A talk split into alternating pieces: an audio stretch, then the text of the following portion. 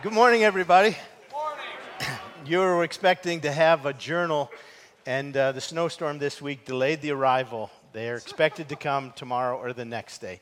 So you will have a, you can come by this week and see us here at church and pick it up if you'd like to, or um, they'll be here next week, right, John? John guarantees it. okay, before we start, James, there's just a couple things I have to celebrate. When you came into church today, you are probably unaware that Friday, Saturday, and uh, even in part today, there were 190 middle school students in this room.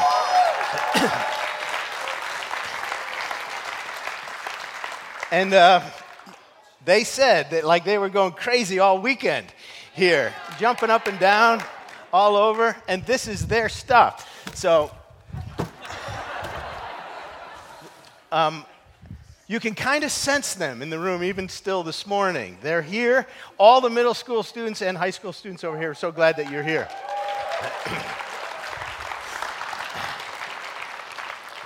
Jesus for everyone forever. That was a theme. And I'm so thankful that our students were here studying the Word of God, worshiping together, playing together, being in this room from um, a, a number of churches. So it was a great weekend for them. I also want to tell you that the um, Marshall Fire Kingdom Assignment Fund has just sort of gone crazy. We have had uh, over, I think, 105 people petition to love their neighbor with the resources and help and presence. And so those, um, those grants are being made and people are being blessed all throughout our community as members of Calvary from each of our campuses are going out and loving their neighbor and helping and getting engaged. Remember what we say that good deeds leads to goodwill and goodwill creates the opportunity to share the good news. So all throughout our community right now because of the generosity of people at Calvary, little micro grants and blessings are going out to people who've lost their home, lost everything or not lost everything, but lost a lot. And I just want to thank you. Let's pray for the 100 people who are distributing and being alongside those who suffer. The Afghan families are here, all three of them. So, all three of our teams are loving 27 immigrants who are here in our community. It is a heroic effort that our teams are being around uh, these three families, which total 27 individuals in three families. Do the math on that. And we're just loving them, helping them find their way in our community. I love that that's happening.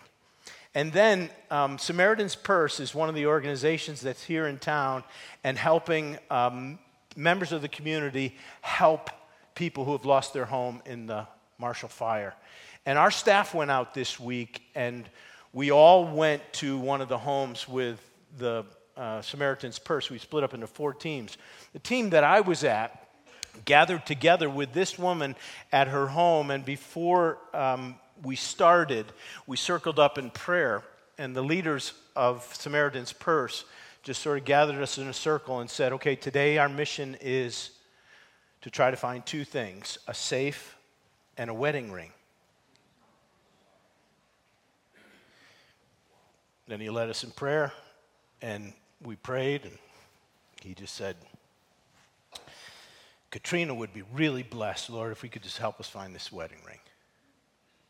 Amen. And off we went for three hours sifting. I mean, this is a big house compressed to about this much ashes over the whole thing. Next slide. Next slide. Look at that. There it is. How about that?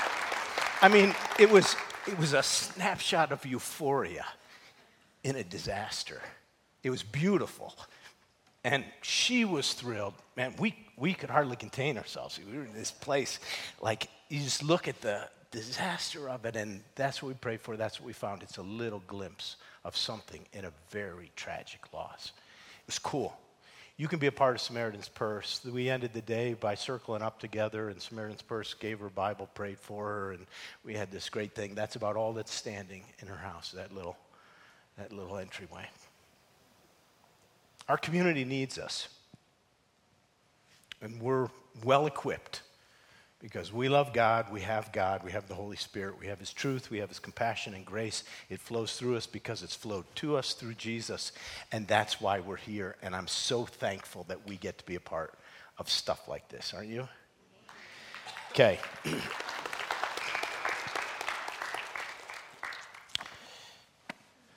Why the book of James?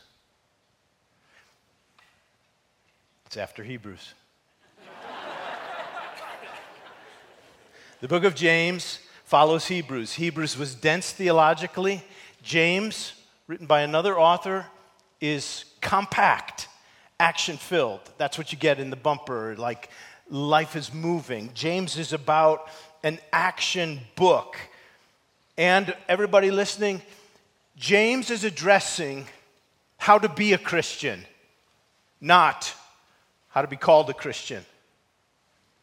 Everybody wants a title. People like titles. So think of the titles.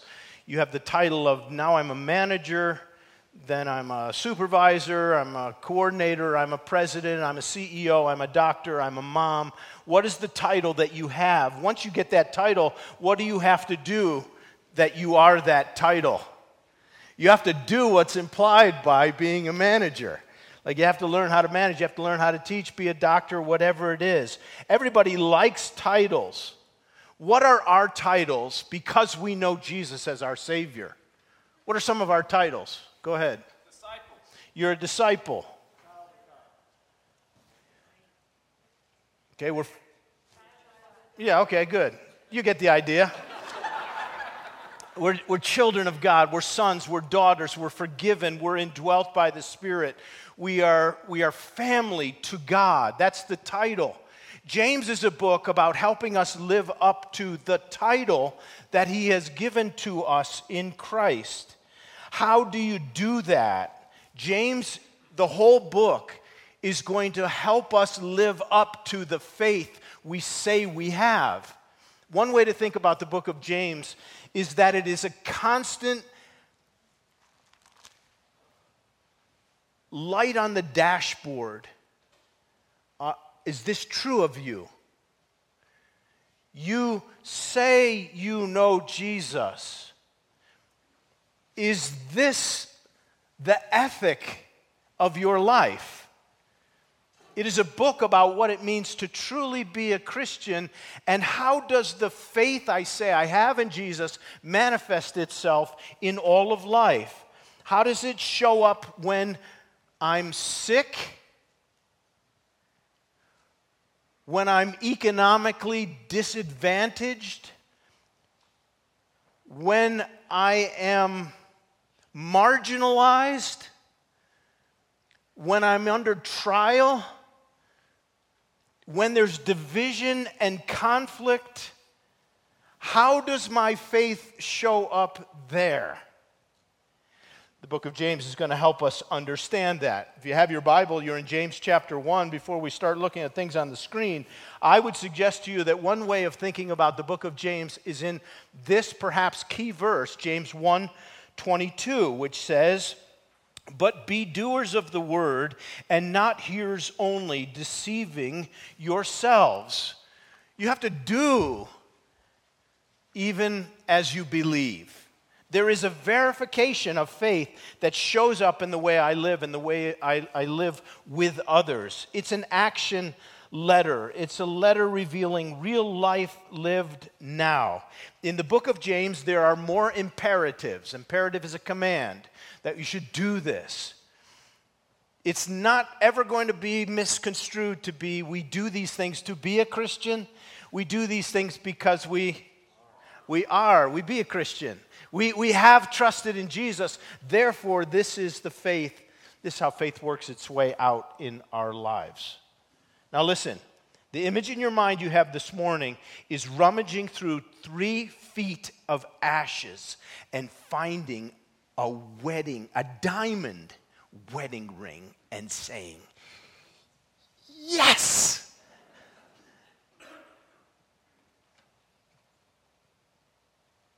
There is a pile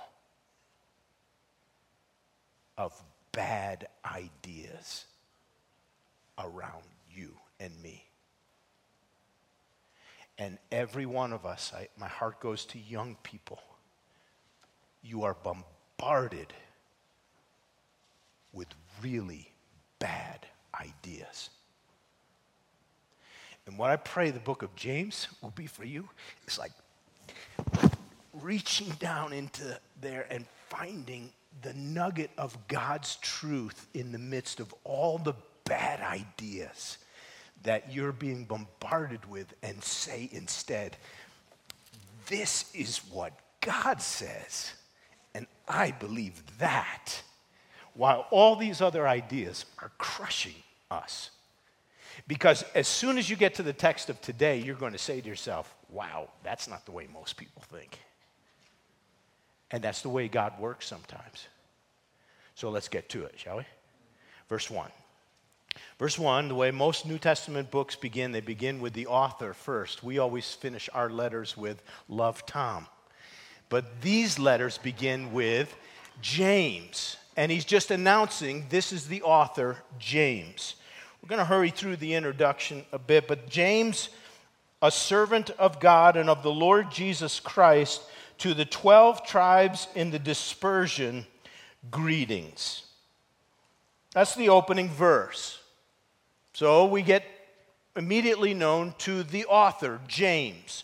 There are a couple options for Jameses in the New Testament, but this one is particularly interesting because it's pretty certain that this James is none other than the half brother of Jesus Christ, our Lord and Savior.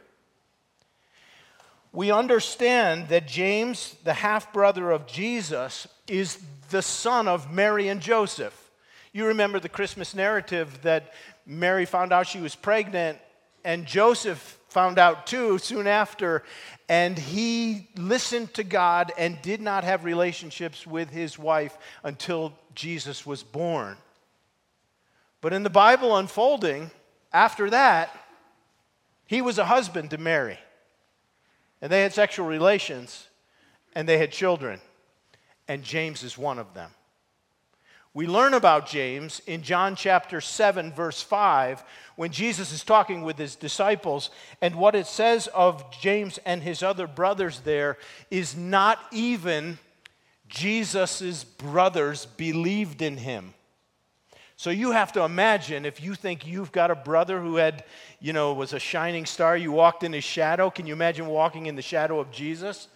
You're his brother, you're younger than him, and Jesus is the firstborn. And James and his brothers didn't believe in Jesus while Jesus was turning water into wine, walking on the water, uh, multiplying bread, doing miracles, healing people. Here's a guy named James who is the half brother of Jesus who doesn't even believe in him. We're told that. But after the resurrection in Acts chapter 2, what, in Acts chapter 1, what you find out is that James and the brothers of Jesus were in the upper room with the disciples. And when the apostle Paul talks about the resurrection of Jesus in 1 Corinthians chapter 15 and verse 6, this is what 1 Corinthians says. Jesus appeared to more than 500 at one time, most of whom are still alive today, though some have fallen asleep. Then he appeared to James, and then to all the apostles, and then last of all to me. This is Paul writing. So, Paul, writing about the resurrection of Jesus, says after Jesus died, was buried, and rose again, he appeared to 500 people, and then he appeared to James. Who's James? His brother, who hadn't believed in him. I love it. Can you imagine that meeting of Jesus coming to James saying, It's me. I know you didn't believe in me, but I'm alive. Now, James could have said,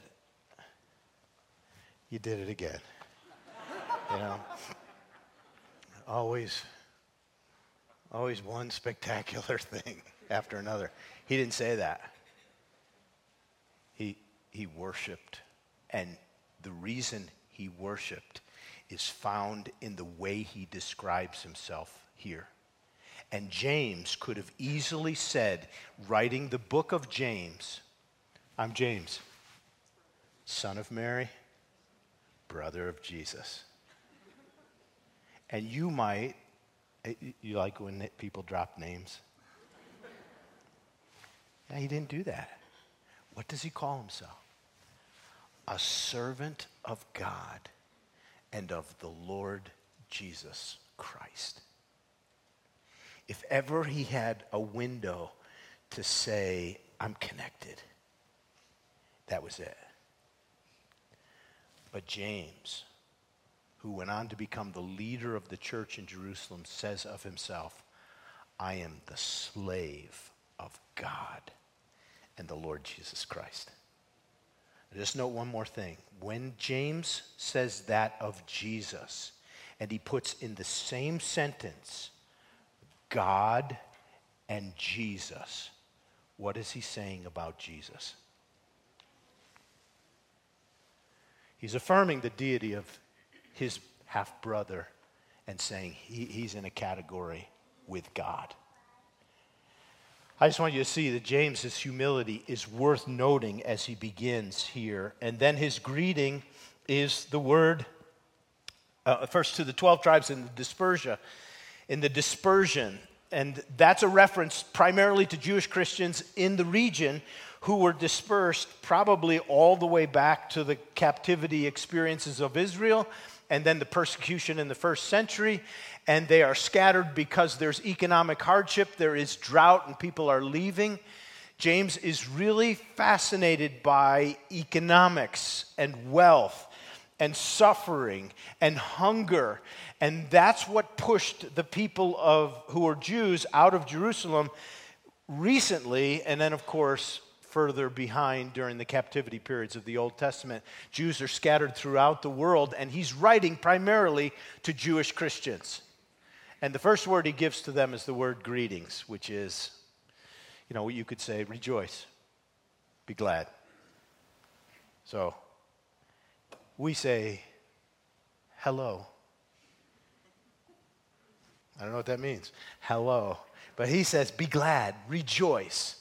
And then he breaks in to an opening, which is if you were going to start a you know, a, a sermon, well, where would you start? He starts in verse 2.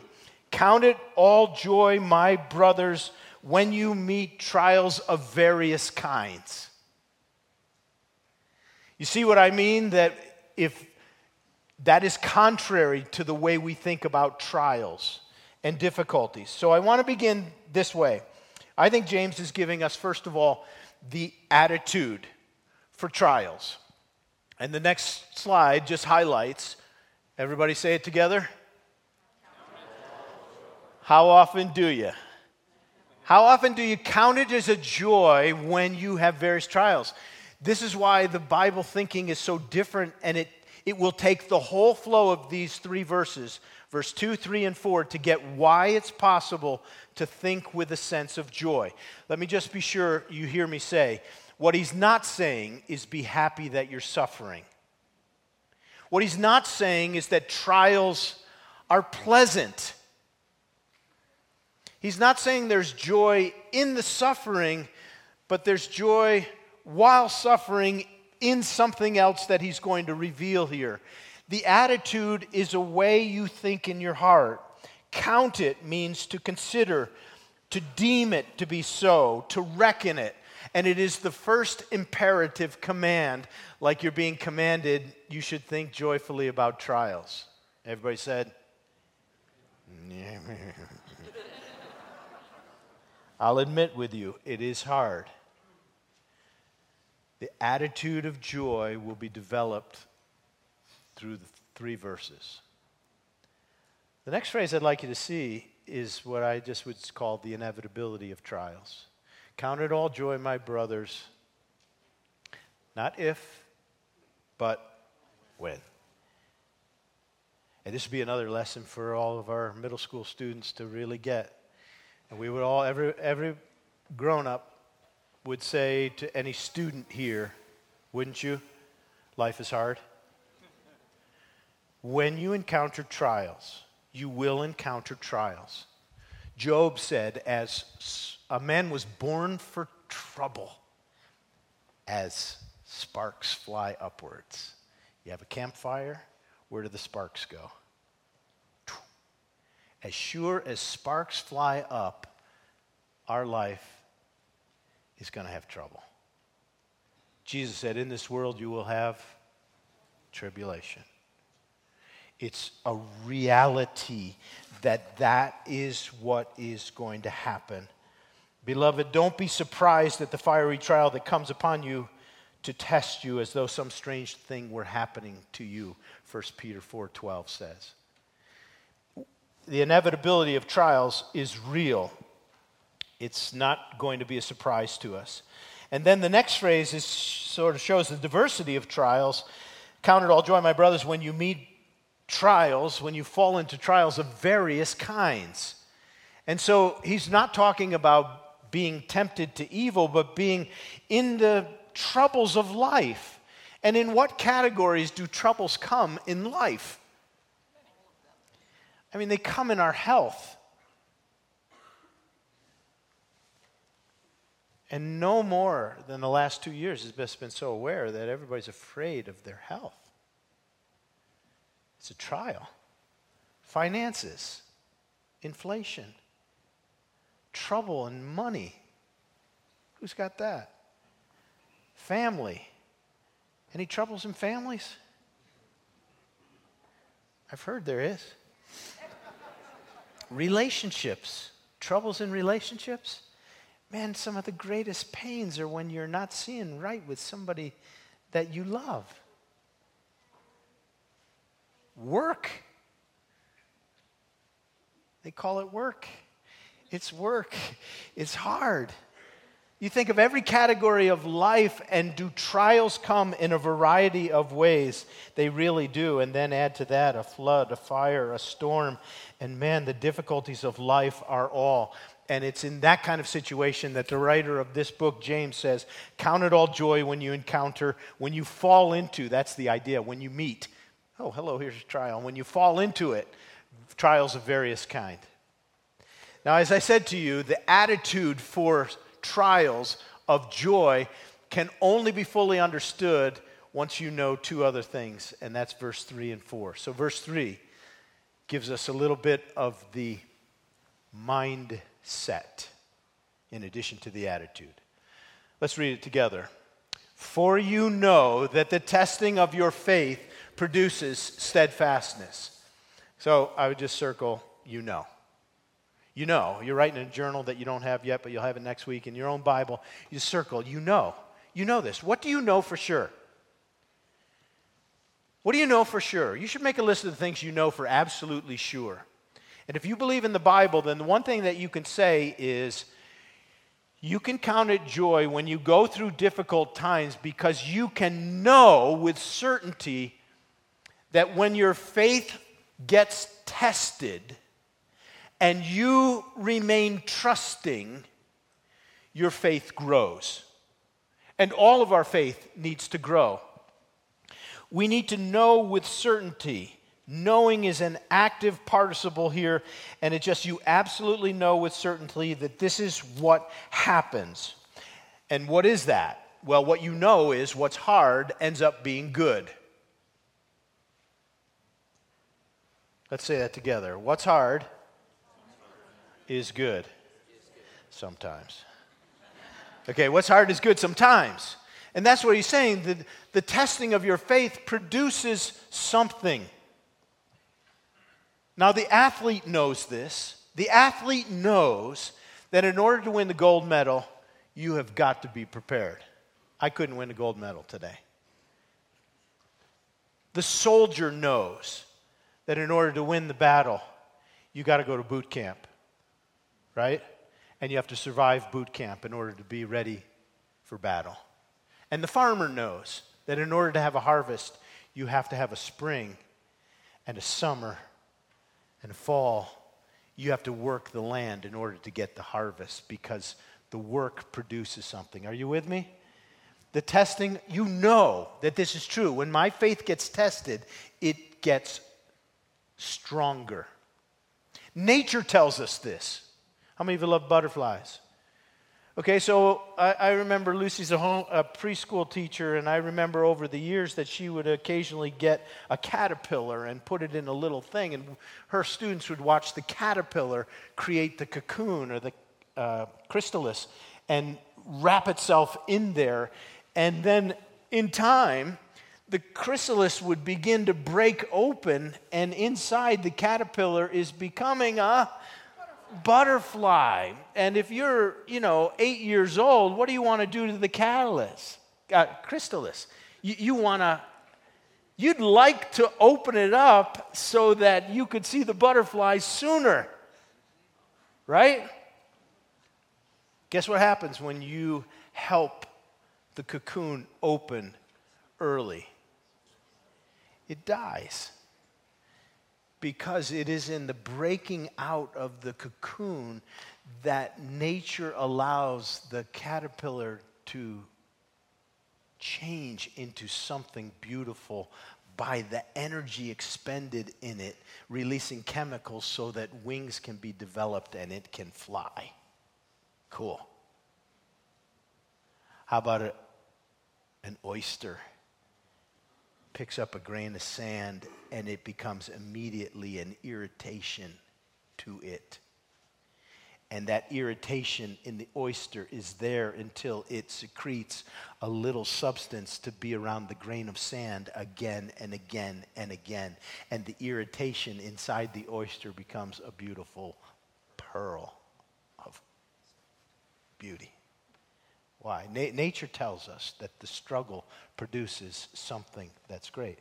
What James is saying, count it all joy when you encounter various trials because you know that what is going to happen is that the testing of your faith is going to produce endurance.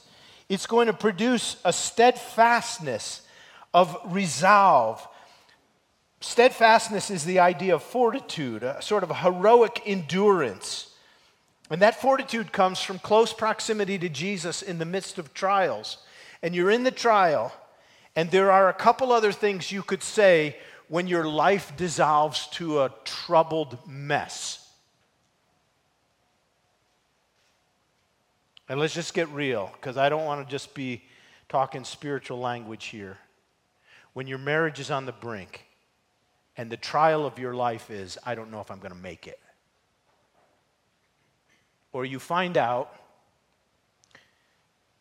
your kids have cancer.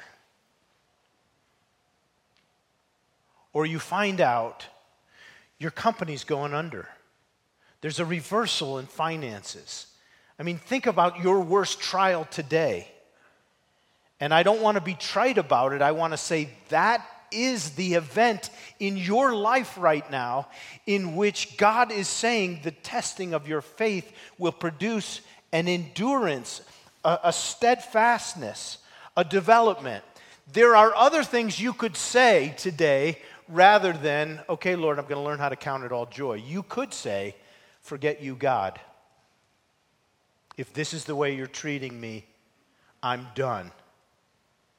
And the Bible talks about people who make a fast start with Jesus, but when the difficulties of life come, they say to God, Forget it. This is me here.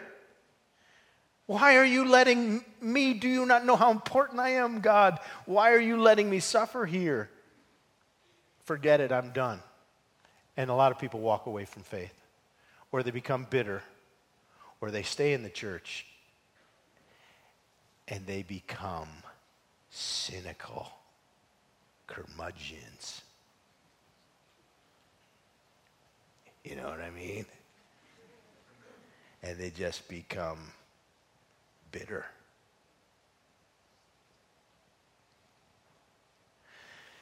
That's not the response, James says. James says, you, you know that God is up to something in the trial. He's testing your faith refining your faith.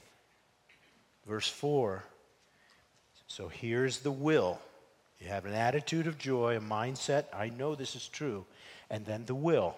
The will says this let steadfastness have its full effect, that you may be perfect and complete, lacking in nothing. What is happening in the trial is that God is doing something. These two words, this is the same root word. Let steadfastness have its whole work in you. Don't short circuit God's divine purpose of doing something through difficulty in your faith. Don't eject when God is saying, I'm putting you through this trial so that you will know who I am, you will know better what I can do in the midst of this. Don't say, I've tried Jesus and it didn't work and walk away. No, stay where you are in the midst of the trial and let steadfastness have its full effect. Make sure endurance has its full work so that you might become mature, perfect, complete, and lacking in nothing. Trials have a way of bringing us to the end of ourselves and, and saying, That's it. And what God is saying is, I'm in the midst of that. If you will see me in the midst of that, you will become, the idea is whole. So, one of the ways to think of the opposite of whole is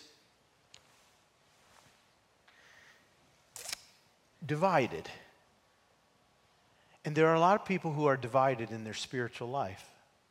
And on Sunday, it's a very spiritual experience. And the rest of the week, there's a disconnection of how, who I am with God. You know that you go through suffering to test your faith that Jesus is who he says he is, and you believe in him so that you may be whole and complete and perfect and lacking in nothing. It has the idea of being full and full grown and whole. The only way to count your trials as a joy is if you see that God is in the midst of it producing something in you, which, by the way, takes a little bit of time. And so, if you're under 20 and you're feeling the pressures, I just want you to say, is there anybody in this room over 75 who would say, trusting God through hard times is worth it? Would you just raise your hand?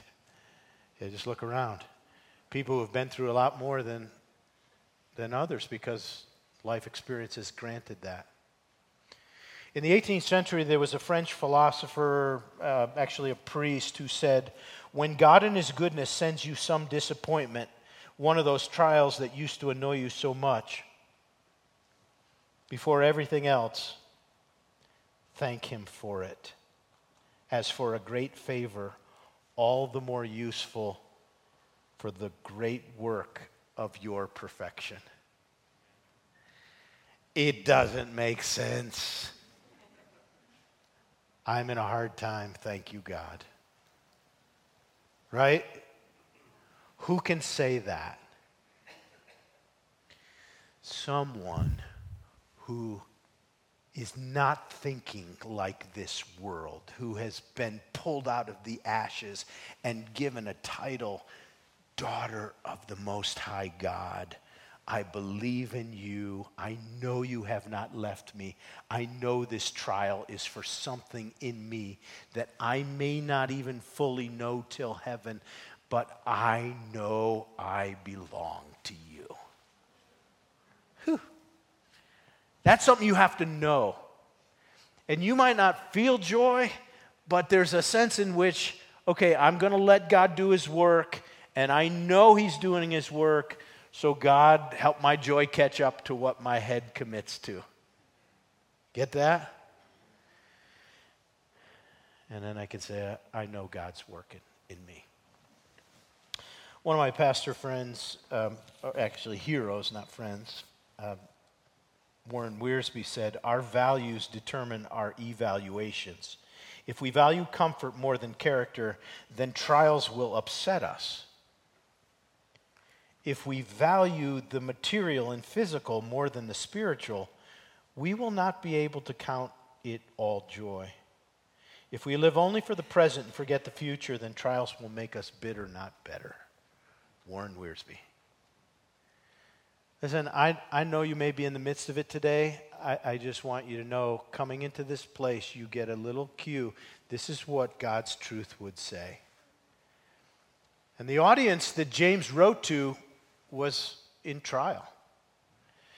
And how do you do that? Well, it's very tied to being in a position in the midst of suffering and trial where you would say, I don't know what to do. What should I do when I don't know what to do? That's next week.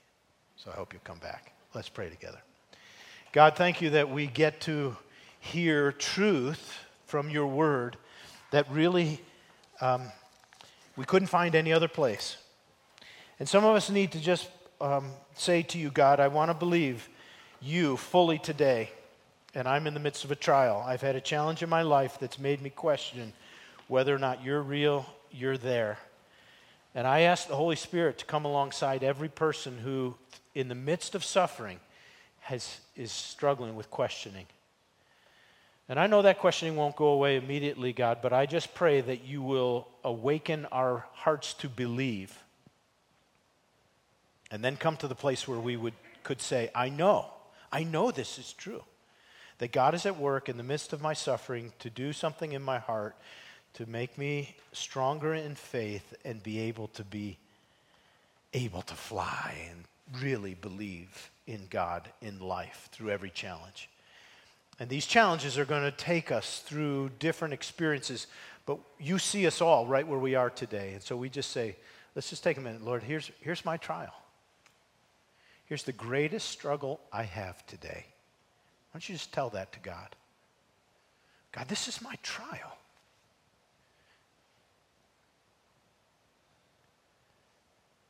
I don't know how to fix it.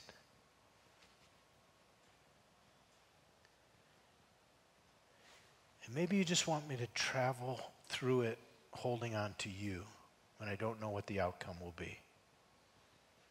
Lord, this is the way we want to approach our life with a real faith that says, I believe God more than anyone else.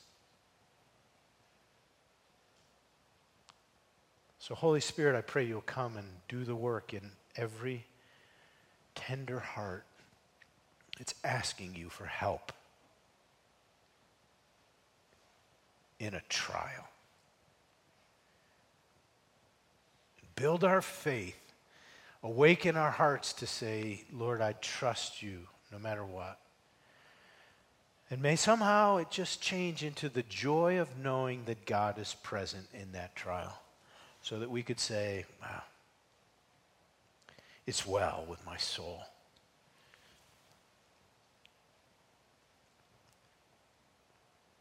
It's just good that even when it's hard, you're with us.